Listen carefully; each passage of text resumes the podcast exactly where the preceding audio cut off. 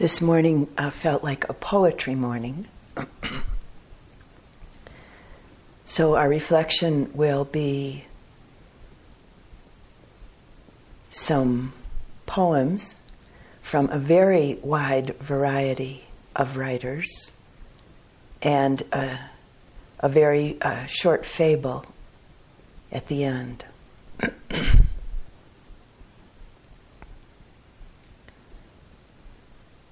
And from Rumi, a poem called The Guest House. This being human is a guest house. Every morning, a new arrival, a joy, a depression, a meanness, some momentary awareness comes as an unexpected visitor Welcome and entertain them all, even if they're a crowd of sorrows who violently sweep your house empty of its furniture. Still, treat each guest honorably. She may be clearing you out for some new delight. The dark thought, the shame, the malice, meet them at the door laughing and invite them in. Be grateful for whoever comes, because each has been sent by a guide from beyond.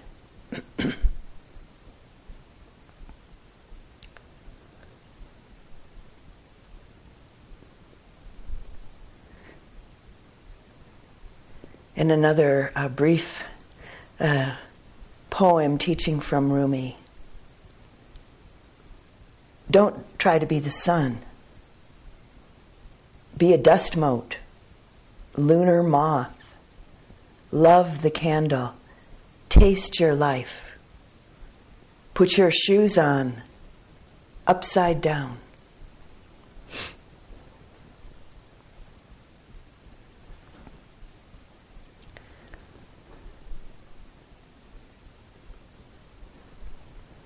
And from Dolly Parton.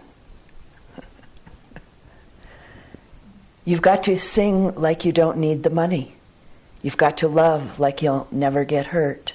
You've got to dance like nobody's watching. It's got to come from the heart if you want it to work. And then at another point, she said, If you want to be a rainbow, you've got to put up with the rain.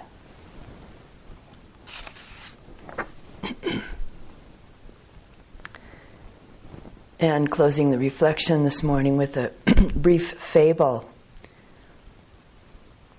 called The Caribou by Kurt Kauter. A Tale for All Seasons. Or it's from the book, I guess, called The Caribou.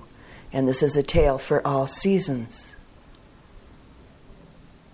Tell me the weight of a snowflake a coal mouse asked a wild dove.